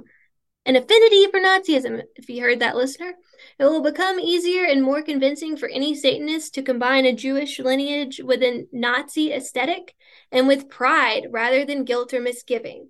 The only place a rational amalgam of proud, admitted Zionist, Odinist, Bolshevik, Nazi, imperialist, socialist fascism will be found and championed will be the Church of Satan. Anton LaVey was a problematic guy, and we are not saying that everyone in the Church of Satan is anti-Semitic. We're not saying that. We're just saying there is a double standard here. We put our biases in the beginning of our article. He included his as an end at the end as a footnote. And I also just want to point out that James D. Sass was a self-identified Nazi, and his book is still listed on the Church of Satan's website. Yeah. So stop pretending like because a founder or a representative of an organization holds views that could be seen as anti-Semitic or possibly did 20 years ago, that impacts who TST is today. Fuck yes, you. Absolutely. And because people are imperfect and people change.